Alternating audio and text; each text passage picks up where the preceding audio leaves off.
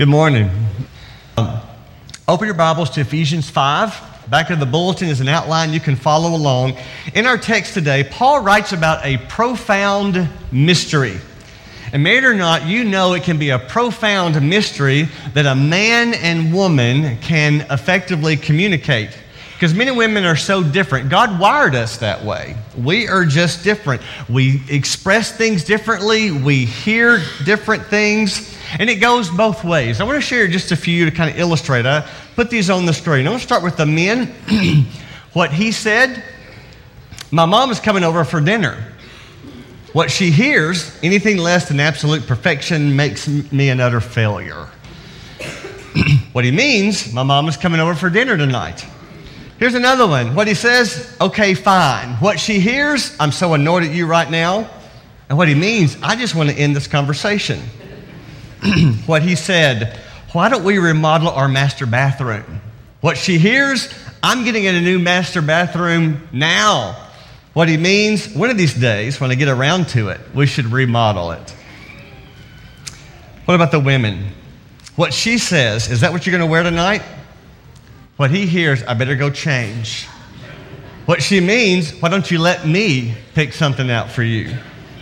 What she said, I'm fine. What he hears, I'm fine. What she means, I'm not fine, and you should know that. What she says, do I look like I've gained weight? What he hears, this is a trick question, I'm doomed no matter what I say. What she means, I'm feeling self conscious and I need a compliment from you right now. What she said, when you do the dishes, you should do them this way. What he hears, you're an idiot and you did it the wrong way. What she means, you need to do the dishes my way. What she said, will you take out the trash, please? What he hears when a commercial comes on, will you ask our son to take out the trash? what she means, I shouldn't have to ask you to help around the house. One more. What she said, honey, why don't you turn off the game and let's talk? what he hears, why don't you put your head in a vice and I'll turn the handle until your skull explodes. it is a fact that we filter what people say through the, our own ears and sometimes hear what we want to hear. God did wire men and women differently. But for some reason, we messed that up.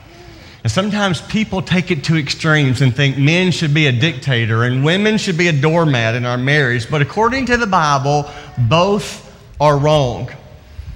Jennifer Lopez has already been married four times. she was talking about that one time in an interview. She said, My philosophy is to be happy at the moment. And there's a lot of people who live like her and they make decisions with that kind of philosophy. As long as my spouse fulfills the roles that I want them to, then I'm going to stick with it. Maybe you've read Ann Landers' column where she will tell somebody that are going through marital troubles, are you better off with them or without them?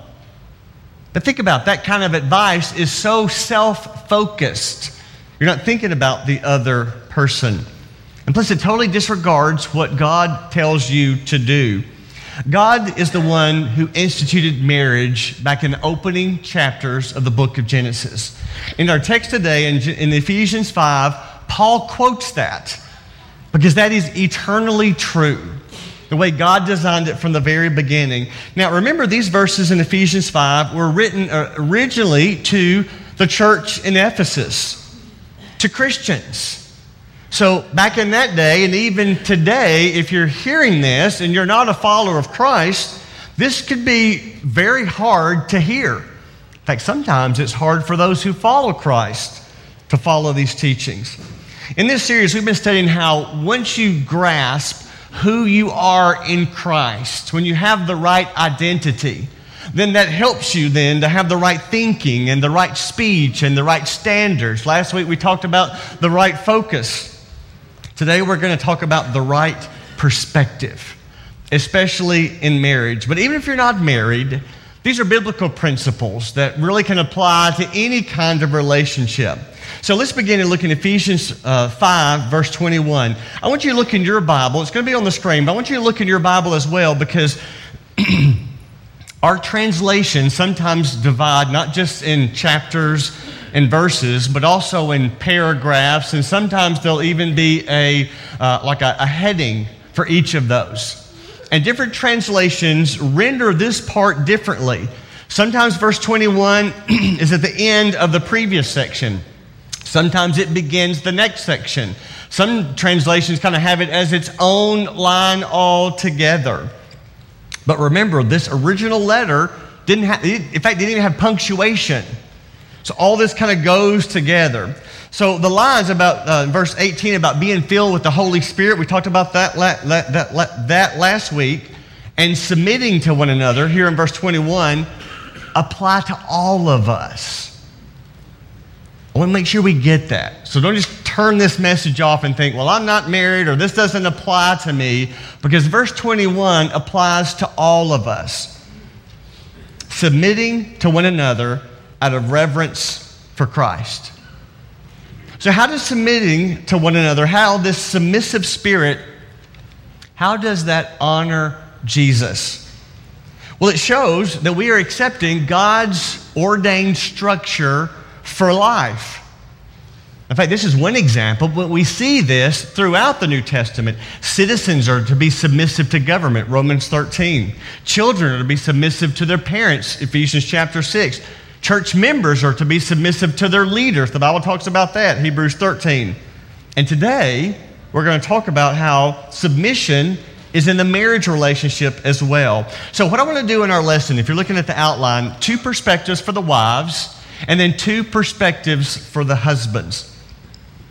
For the wives, right perspective number one think submission, not slavery. Think submission, not slavery. Verse 22, he says, Wives, submit to your own husbands as to the Lord. So, after telling all of us to submit to one another, he then gets very specific. Wives, submit to your husbands as to the Lord. Ladies, this is probably not displayed on the wall of your home. It's just not. It's just not one of those verses we treat that way. One author I was reading said there are some men who only know two verses of Scripture Jesus wept, and wives submit to your own husbands. I hadn't thought about that one before, but he might be right. And sometimes we will joke about Sarah calling Abraham Lord, and we forget just a little bit later, God told Abraham to obey Sarah, especially in that particular circumstance. So some men misinterpret this to be some sort of perverted dominance over his wife, and they have in their minds a thus saith the Lord kind of attitude about it. Some women misinterpret this to mean they have no authority, that they have no say, that a wife is to be a slave. But look at this, verse 22 and following. Wives, submit to your own husbands as to the Lord. For the husband is the head of the wife, even as Christ is the head of the church, his body, and is himself its Savior. Now, as the church submits to Christ, so also wives should submit in everything to their husbands. Why is this word submit such a lightning rod word? You ever wondered about that? Why do we struggle with this? Let me begin by explaining what it does not mean. John Piper said this Submission does not mean that the husband's word is absolute. Only Christ's word is absolute. No wife should follow a husband into sin. You can't do that in reverence to Christ. Submission does not mean surrendering thought. It does not mean no input on decisions or no influence on her husband. It does not come from ignorance or incompetence. Submission is the divine calling of a wife to honor and affirm her husband's leadership and to carry it out according to her gifts. That Greek word used for submit, it does not convey an innate uh, inferiority. Instead, submit calls for an active, deliberate, loving devotion. Actually, more often than not, when you read it in its original use, it's a Greek term in a military sense, meaning to arrange under the command of a leader, kind of who's in charge kind of perspective. In a non military use, it's a voluntary giving up of one's life, it's relinquishing your rights. And think about it. We do it all the time in life, sometimes without even thinking about it. When football players gather in a huddle, they don't look to the brightest or the strongest or the fastest or the biggest. They look to the quarterback because he's been given charge on the field and they submit to him. This teaching is not to degrade women. It's not to infer that women are less than men. In fact, remember how when Jesus came along, his treatment of women astonished everyone because he elevated them, he respected them. He treated them as who they were in God's eyes. He spoke to the Samaritan woman at the well when no one else would have. She was a Samaritan. She was a woman. You wouldn't do that, but Jesus did. He included women in his parables and his teachings. It was women, if you remember, who were first to go to the tomb. Jesus' treatment of women was revolutionary. But what about those women who are reading this letter from Paul about submitting to their husbands in the first century, but yet their, their husbands had not yet become a Christian? Did this apply to them? Well, Peter addressed that. 1 Peter 3 Likewise, wives, be subject to your own husbands, so that even if some do not obey the word, they may be won without a word by the conduct of their wives when they see your respectful and pure conduct. Be subject to, respectful, pure conduct. These could be a deciding factor for your husband to believe in Jesus. So, right perspective number two think devotion and not duty. Think devotion and not duty. Paul writes, Wives, submit to your own husbands as to the Lord. This is about God. God doesn't say, Wives, submit to your husband because he deserves it. He doesn't say, Wives, submit to your husband because he meets all your needs. He doesn't say, God, wives, submit to your husband because he's a good provider, because he's a good man. None of that. As to the Lord. In verse 32, we see that God established this, this family structure as a microcosm for the church. He's speaking about the church. He's given this as an example. Man, this may seem like a slap in the face, but scripturally speaking, your wife submits to you not because of you, but because of God. Her devotion to Him, her submitting to Him, that's why she's doing this, not out of duty to you. Mutual submission, go back to verse 21, is defined as one person esteeming the other better than themselves. That is a principle thought, thought, taught throughout Scripture. Humility must be the goal. If you have a hard time swallowing your pride, you have a hard time with this verse because submit is like a, a distant cousin, or maybe not that distant cousin, of pride. The two so often go together. When we demand our rights, relationships crumble. Wives, if you're tempted to reject your husband's authority, ask yourself if Jesus asked me to do this, would I? Because really, you're doing it to the Lord. Your submission to His leadership in the home is to testimony to all who see, especially those close in, but to all who see that Jesus is your Lord and your love for Him. So let's look at husbands for a moment. Paul describes what is expected of the husband. So, what does it look like? Right perspective number one think dedication, not dominance. Think dedication, not dominance. Verse 25 Husbands, love your wives as Christ loved the church and gave himself up for her. It's interesting to note this that Paul tells the husband to love his wife, but he didn't tell the wives to love their husbands. A lot of commentaries will talk about this, and most of them will agree that a part of this is that for the most part, it's a given. For a woman, that just happens just kind of comes naturally. It's kind of, again, the way God designed them for that. But for men, not so much. Some men have that tendency to say, Well, I told her I loved her, and I don't have to tell her again and again. But Paul is saying here, you show your love for her. You tell her. You talk to her. You comfort her. You hold her. You know how to effectively communicate that with words, with actions, over and over again that she's loved, that she's cherished. Christ like spiritual leadership within the home is driven by love and affection and a deep dedication to someone's best interest. It's not about a power, it's not about authority.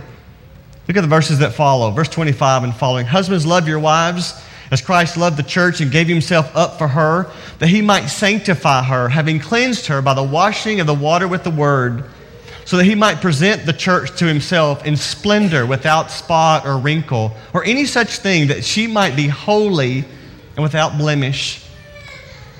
Some read Paul's words here and think he was really just being politically correct at the time, kind of bowing to the culture of his day. Wives, be subject to your own husbands. And in Paul's day, some of that makes sense because women were not allowed to speak publicly. Women could not testify in court. Women could not vote. Women were seen more as property. They were the child bearers. That was dominant. That was the main thinking of that time. So to infer that Paul was caving to his culture doesn't hold water because he doesn't leave men off the hook at all. He talks boldly when the culture was not about enslaving womanhood here. The husband was to this unconditional love for his wife. Unconditional love. So much so, he's going to sacrifice his own desires for her. That was not the common thought of that day. That was not the culture of the day. She comes first. Husbands, that went totally against that culture. When Paul wrote to the book of Ephesians this letter, it was unquestionably a man's world. So his admonition of this sacrificial love would have been startling and even outstanding, revolutionary to hear. While God's word is conveying this man is to be the spiritual leader, note the context here. The expectation the husband loves his wife as Jesus loves the church. Study after study show one of man's greatest needs is to be respected. And for a woman, it is to be loved. And these are the two things that are mentioned here. God knows how we've been created, God knows how He wired us. And what he's telling us is to do this, and it's going to be to our benefit. Wives, respect your husbands. Husbands, love your wives. It's going to serve her, him well. It's going to serve you well. Let me illustrate it like this. Dr. Emerson Eggerichs wrote a book called Love and Respect. And he, to me, gave a really good word picture. So let me share a little bit, especially to kind of help us realize what's going on here. If a husband is commanded to have an unconditional love for his wife, then evidently she truly needs love. In fact, she needs love just as she needs air to breathe. Picture, if you would, the wife having an air hose that goes to a love tank. While her husband bounds in, starts prancing around like a 10 point buck looking for some place to graze, he steps on her air hose. This does not make her a happy camper. In fact, if she can find a baseball bat or some other weapon, she might just whack that big buck and tell him, Get off my air hose, I can't breathe. Simply put, when her deepest need is being stepped on, you, can't, you can expect her to react negatively. In counseling, I tell the husband that when he sees the spirit of his wife deflate, he is stepping on her air hose. She is crying out, I feel unloved by you right now. I can't believe you're doing this to me. And then he goes on to say, the husband needs respect just as he needs air to breathe. He also has an air hose that it runs over to a tank called respect. And as long as the air is coming through, he's fine. Don't miss this. We pointed this out earlier. The wife is to respect her husband, even if he's not a Christian or isn't loving her the way that he should. By the same token, the husband is to unconditionally love his wife even when she's not submitting, even when she's not meeting his needs. And in that culture, and even today, that can be very hard to hear. John Piper wrote this Headship is not a right to command and control, it's a responsibility to love like Christ, to lay down your life for your wife in servant leadership. Headship is the divine calling of a husband to take primary responsibility for Christ like servant leadership, protection, and provision in the home. Well, right perspective number two think sacrifice, not selfishness. Think sacrifice, not selfishness. Verse 28, Ephesians 5. In the same way, husbands should love their wives as their own bodies. He loves his wife, loves himself. For no one ever hated his own flesh, but nourishes and cherishes it, just as Christ does the church, because we are members of the body. God is saying here, through Paul, husbands, you must be willing to lay down your life for your wife. While her love is to be submissive Yours is to be sacrificial. You lay it all down your possessions, your titles, your pursuits, your life for your wife. Not because she deserves it, although she may, not because she's earned it, because you love her. Because you love her. And this can be hard because men, of the two genders, men are more selfish. Did I just say that? I think I did. Tell me I'm wrong. We tend to be big on convenience, comfort, not so much self sacrifice. When I was preparing this message, I talked with Barry England about this text, and he said there's two things I want you to stress. One, verse 21, the submitting to one another. It's for everybody. It's not just in marriage, not just for husbands and wives, not just for the wives to do the husband. This is for every, this mutual submission. So we've talked about that. We're going to talk about that more in our small groups tonight. But a second one, he encouraged me to share a video. I think he shared it to us before. It's been a while, maybe, or maybe you haven't seen it before, but it so well illustrates a husband loving his wife as Christ loves the church. Watch this.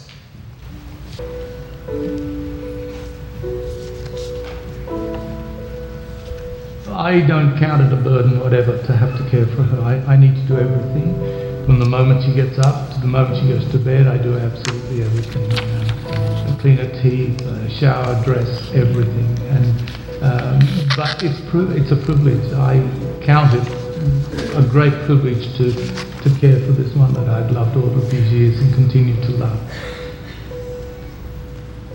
This is the year where we'll celebrate our 50th wedding anniversary our stories have been a, a, lovely story. I first saw her when she was eight years old, and her brother became my best friend. We grew up together, and as we grew up, yeah, she was there, and I knew that she used to stare at me when I was playing footy with my with her brother and uh, another friend, and when we used to ride bikes, and she kept staring at me, but I wasn't interested.